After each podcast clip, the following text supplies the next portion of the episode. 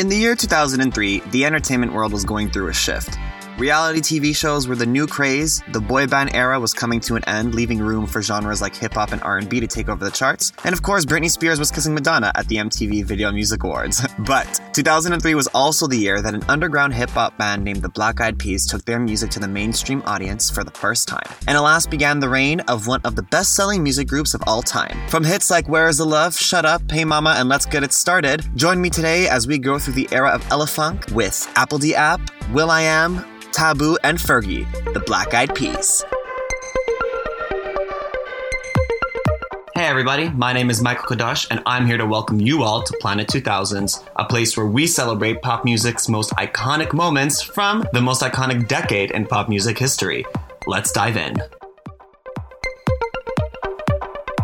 Hey, you guys, and welcome to a brand new episode of Planet 2000s. I am your host, Michael Cadoch. I just want to thank you guys so much for tuning into this week's episode. We're going to be doing a little bit of a double whammy this week. I'm putting out an episode on the Black Eyed Peas, which is the one you are listening to right now. And of course, I'll be doing an episode on Fergie and her solo record, which was all around the same era. I figured it would be great to put them out at once so you guys can get the full experience. And without further ado, let's get started this week, all right? So this week we'll be talking about the Black Eyed Peas' third studio album, Elephunk. Now, you may be wondering, why is Elephunk not the first album? I thought Elephunk was their first record. Nope, it was not. Elephunk was their first mainstream album, but in fact, the Black Eyed Peas had been around for years before that album even saw the light of day. They just had a different lineup. It was still Will I Am, will.i.am, apl.de.ap, and Taboo, but Fergie was not in the mix. Instead, there was a lady by the name of Kim Hill who did a lot of the background vocals and she sang on a lot of the hooks for their songs. The first two albums were titled Behind the Front and Bridging the Gap, and they were released in 1998 and in 2000. They were signed to the same label that they released Elephunk under, but the sound was a little bit different. It was a little bit grittier, a little bit more raw, and a little bit more hip hop versus the sound that we got to know them for, which was more mainstream. In terms of Kim Hill, the story goes that essentially she was a part of the group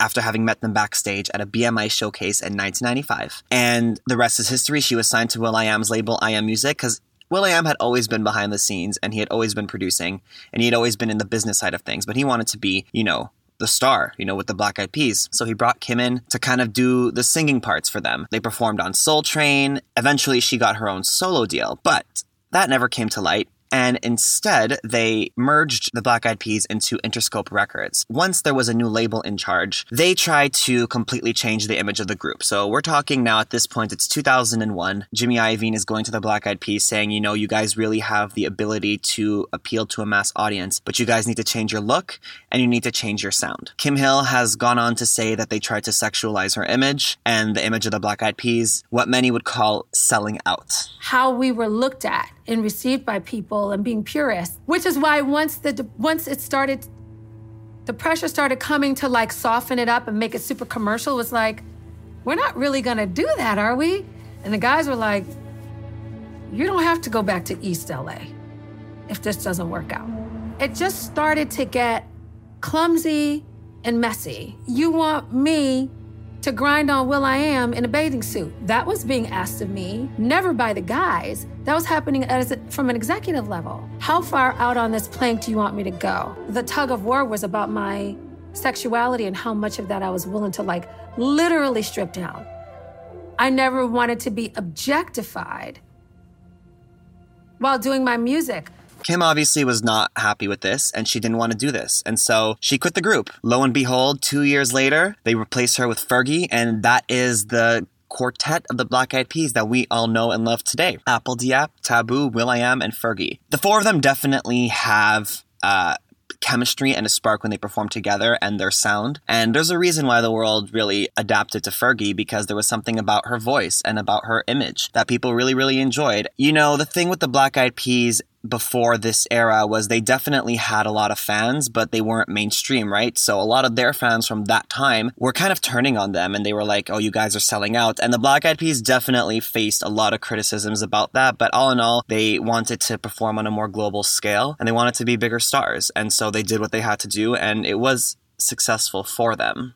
Well, we added a new member, Fergie, female singer, to be able to uh, to um, take away from you know we, we rap so when you hear the singing on top of it, it, it makes it a lot more uh, tasteful. Um, not that it wasn't tasteful before, but now you have Fergie visually. People, females feel like, wow, I can relate to that. We have dancing, break dancing. We have a b-boy Crumbs, who's one of the illest b-boys from the Style Elements crew. We have a live band, four-piece band. Because I mean, a lot of hardcore fans would go like, well, maybe they're selling out, or maybe they're getting to pop music, or but again, you guys always have been advocates of hip hop lifestyle, right? Um, we yeah. The thing about us is um, we still haven't changed who we are. The, the people are still the same. It's just more people are knowing about us, and if that's pop, well, then it's popular. We have a message to send, and if uh, millions of people are listening to it and appreciating it, it's a good thing. And I just feel like it, it's about time. It was timing for us because we had three, two records previous to Elephunk, and uh, now is our time to shine. And we put in our, our work with uh, behind the front and bridging the gap. So the album Elephunk was released on June 24th, 2003 by A&M Records. It peaked at number 14 on the US charts, but it did actually sell 3.2 million copies in the US alone and 9 million copies worldwide. This was the first time that the group was credited as the Black Eyed Peas. For the previous two records, they were just Black Eyed Peas. This is also the first album that features Fergie. It reached number 3 in the UK, sold 1.6 million in the UK, which is 5 times platinum, and essentially became a world worldwide phenomenon. Now, fun fact is before Fergie was asked to be in the group, they actually tried to get Nicole Scherzinger in the group, who as we all know, became really famous for being a part of the Pussycat Dolls, but her boyfriend at the time didn't want her performing with will.i.am. Fergie was chosen and it introduced a new pop sound. Now, Rolling Stone magazine in 2002, once Fergie was hired, covered the whole change in the lineup and they said, in quotations, the Black Eyed Peas have hired a blonde bombshell named Stacy Fergie Ferguson and gave up their pursuit of backpack rapper credibility. They have made a kind of spiritual practice of recording futuristic songs, a total aesthetic commitment that extends from their garish wardrobes to their United Colors of Benetton worldview. This is Rolling Stone stating at the beginning of their transition of what was to come for the Black Eyed Peas. However, nobody could have realized how successful it would have been. Not to sound preachy or anything, but I mean, I think God works in weird ways and yeah, it's like it's like right when I started getting my life together and, and, and moved back home to my mom's and, and really started writing and, and and just figuring out who I was at that point and, and what I really wanted to do and all my dreams and, and really saying, okay, this is what I want to do. And going for it and taking that risk and, and living right, that's when this whole thing happened, started happening. You know, they were at the top of my list of people I wanted to work with. You know, coincidentally, at the same time, they needed a singer for Shut Up. So it all happened for a reason.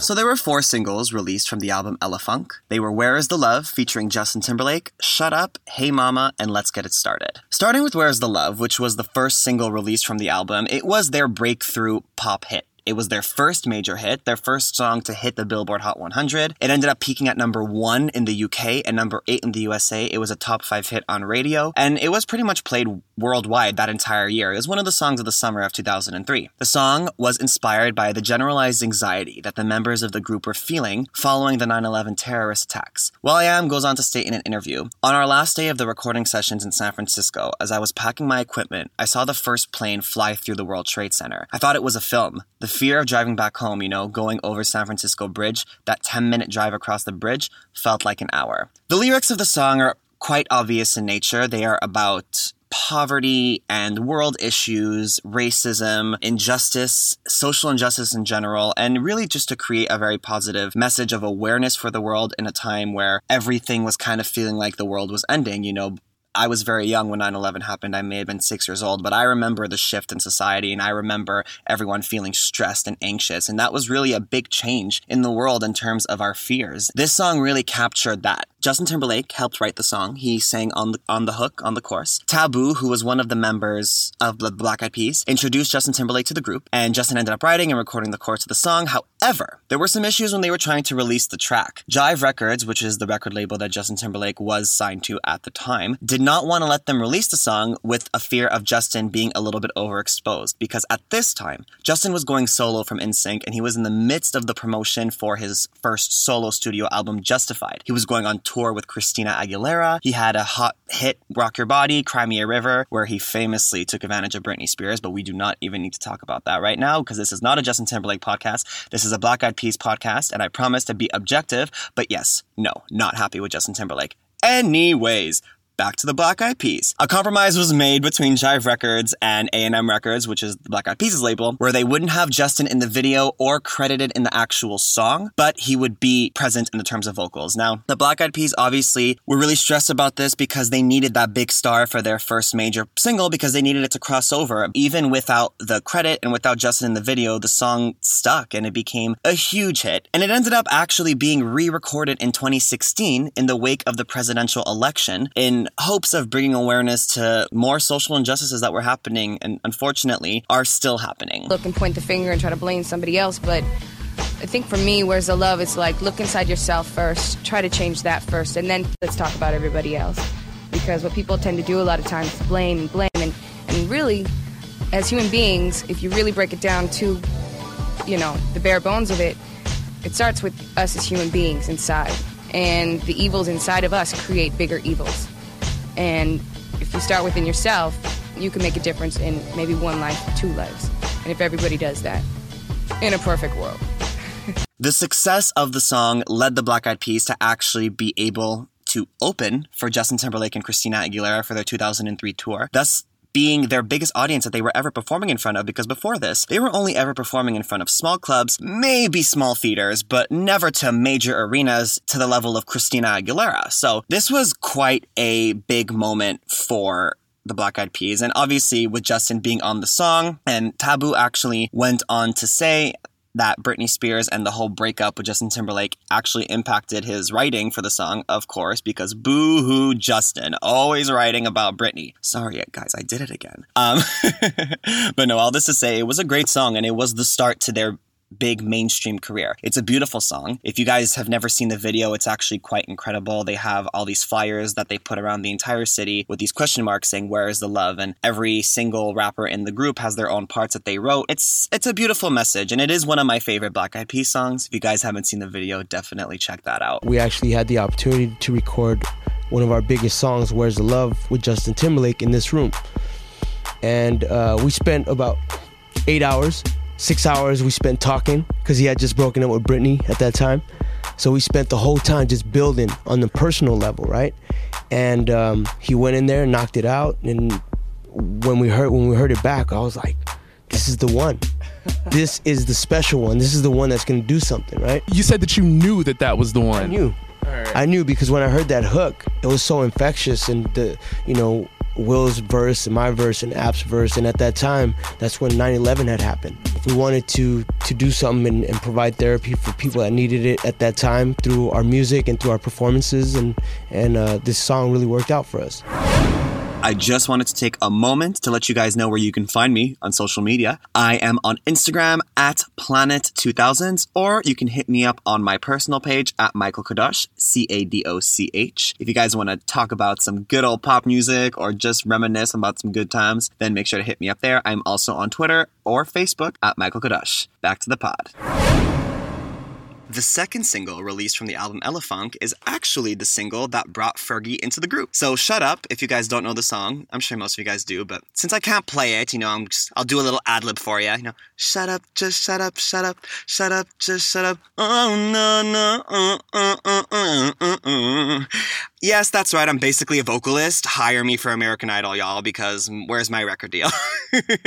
but, you know, all, all joking aside, Shut Up was a great song. When I was a little boy, I was obsessed with that song because I was like, oh my goodness. Because, you know, in Where is the Love, Fergie didn't really have any solo parts. So I, I was thinking, like, oh, this is a nice song that Justin Timberlake is singing, but who's who are these people and who's this girl? Like she wasn't even singing. And then Shut Up hit, and everyone was like, oh, that's this girl, Fergie, Stacy Ferguson. And we obviously later came to find out that she was a child star. She was in the show Kids Incorporated when she was young. She was in the pop group Wild Orchid from the late 90s. We'll talk more about Fergie and her whole backstory in my Fergie episode, which is posted today, so you guys can definitely listen to that after this. Or if you already did, then you already know the backstory. Fergie was brought into the group because of this song. The Black Eyed Peas at this point were already working on Elephunk, whereas the love was already being recorded and pretty much almost done. So when they were writing this song, he knew that he wanted a female. So he tried to get will.i.am, as in he, he tried to get Nicole Scherzinger to be a part of the song. At that time, she had just left her group Eden's Crush, which was another mini pop group similar to that of Wild Orchid. And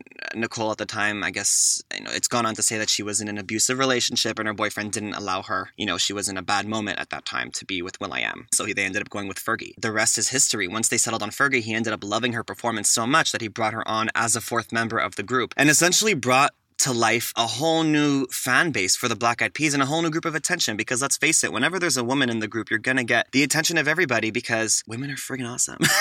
women are awesome. And just like in No Doubt, Gwen Stefani, you know, she got all the attention because, you know, everyone wants to look at the, the girl with the beautiful voice. And so that was Fergie. Fun fact about Shut Up, it was actually influenced by apl.de.ap and Taboo's girlfriends who kept calling them during the recording session, interrupting the session, and will.i.am was like, yo, we gotta write a song about these annoying girls and it inspired the lyrics of the song and all their little relationship problems. The song was a huge hit. It hit number two in the UK, and it went platinum in the USA, which is quite amazing. Hey Mama was the third single released off of the album. A fun fact about this song, aside from how fun it is, it was actually the first song that was ever featured in those famous silhouette commercials that we remember from the early 2000s or mid 2000s for Apple iPods of everyone dancing around and whatever. Hey Mama was that first song, and it actually really helped the group because it brought them to a national audience. And furthering this exposure, they released the single Let's Get It Started. This was probably the second biggest single off of the album, after Where Is the Love, of course. One of my favorite things about the track Let's Get It Started is the fact that it actually interpolates part of the instrumental bass of Wannabe by the Spice Girls. I obviously can't play both songs, you know, for copyright reasons, but if you pay attention to Wannabe and that, you know,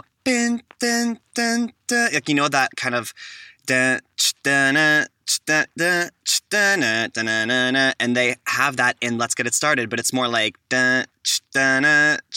it's, I found it very clever the way that they ha- used that sample and made a whole different pop sound that had a little bit more of an R&B and hip hop groove to it. The single wasn't actually supposed to be a single. Fun fact. Originally, it was only reworked for the NBA playoff promos in 2004, but since the new version was so well received, it ended up being released and it became one of their biggest hits, hitting number four on the US radio songs chart and winning them a Grammy for Best Rap Performance by a Duo or Group with vocals in 2005. Something that they went on to say that they were extremely proud of because, you know, it was their first Grammy. It's definitely the most prestigious award you can win as a musician or an artist. I mean, it's like the Oscars of music. And so winning this is, is a huge deal, I think, in any artist's life. Taboo was particularly rapt. You know what's funny is like it took me a long time to get my actual Grammy, and I, I sleep with it on the side of my bed like a weirdo. Every morning I wake up, I'm like, yeah, we did it. Reviews for the record weren't all that favorable, and if you look back now, I believe that it also had a lot to do with their shift in sound because they had like I said earlier, very loyal fans that were very in love with their hip hop sound and the fact that they were doing pop music. You know, the critics didn't really take too well to it. Entertainment Weekly, for example, had a pretty negative review of the record in, in which they say they tried dancehall, salsa, even new metal, but the biggest offense for a once smart sounding rap collective is Where's the Love, the horrifyingly trite single. It's enough to make longtime fans wonder where are the peas? Yikes. And even the Rolling Stone magazine, or Rolling Stone magazine, I as I should say, called the album cliche and preachy with their lyrics, and MTV Ready postering float atop meticulously detailed production. Ironically, however, it's that less inspired material that may finally earn their group their breakthrough hit, calling them uninspired, which is so crazy to me because Where's the Love is such an amazing song and so lyrically beautiful and socially conscious. They were actually asked about these new reviews and the shift in their sound in an interview around that time. And here's what they had to say about the haters. Um, um, I'm in. No, I don't care because uh, my motivation is is what what speaks for me, you know, and uh, less inspired. I'm I'm so inspired than ever before, you know. Uh, so, that that doesn't Well, and then of course the people who reply go like, "Well, I have to disagree. The album is hot. It's very vibrant. At the same time, also level of intelligence. Uh, it goes on just positiveness. So I mean, some people can be wrong, right? Yeah, I don't take um, take it too hard what critics think, because there evidently there are people that wanted to be musicians but couldn't do it. So now they got to write about musicians and criticize them because they couldn't make it. They couldn't do what they what we're doing. But to be able to travel is a thing that kind of like touches all that shit. Okay, well you make fun of us. I'm in Amsterdam getting interviewed. And with you know seeing our shows uh, being sold out. Uh, it doesn't add up to me. You know what I mean? Obviously, it didn't do it didn't do too much to their confidence because they ended up selling nine million records of that album. And "Where Is the Love" is to this day their biggest hit, even after every success that they've had. So, congratulations to you guys, the Black Eyed Peas. Never listen to the critics, to be very honest with you, because usually they don't even know what they're talking about. That being said, you guys, it has been really fun going through memory lane with this album with you guys. To be honest with you, growing up, I didn't really own the album. I didn't own the CD. I just knew the singles. So me diving in for this episode, I got to actually take a listen to the full album. And, you know, I really saw why it was so successful. It was quite innovative. And while there were obviously controversies in the idea of them being quote unquote sellouts, they really did create an amazing product. Made some really great music that does stand the test of time. So, you know, you have to give it up to the Black Eyed Peas for that. With that being said, you guys have yourselves an an amazing day. If you guys want to hit me up on Instagram at Planet2000s or at Michael Cadoch, you guys can do so and we can continue the conversation. All right, I'll see you guys next time. Bye.